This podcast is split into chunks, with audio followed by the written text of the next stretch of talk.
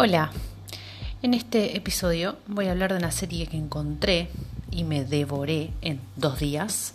No me la devoré en un día porque me puse a dibujar, eso hizo que fuera todo más tranqui, pero me lo hubiese tranquilamente morfado en un día porque son ocho capítulos. La serie se llama The Stranger y viene a raíz de un libro de Harlan Coben. Se llama The Stranger también. Y bueno, es una serie que está en la plataforma de Netflix. La verdad está buenísima. Va, para quienes nos gusta lo que es misterio, policial, suspenso. Eh, la verdad que las actuaciones están buenas eh, de todos los personajes. Em, lo lindo, bueno, lindo, lo que la hace una buena serie para mí es que todos los casos, em, si bien se entrelazan en algún punto, son complejos y los personajes son todos muy distintos. Y cada uno tiene algo y a pesar de que te caigan mejor o peor, em, logras como entender a todos.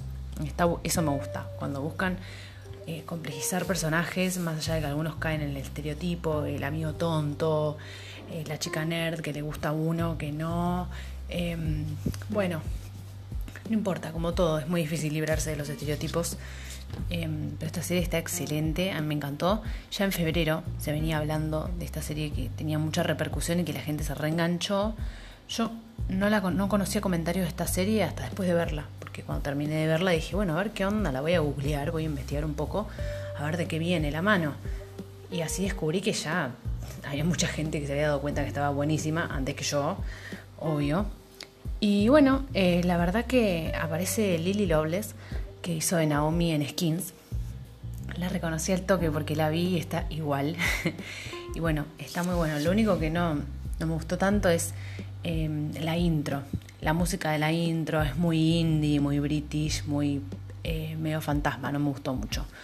Pero es lo único que tengo para criticar, porque todo lo demás, excelente. Desde el primer capítulo ya te engancha y hasta el último ya te engancha y todos los capítulos surgen cosas nuevas, entonces eh, está buenísimo.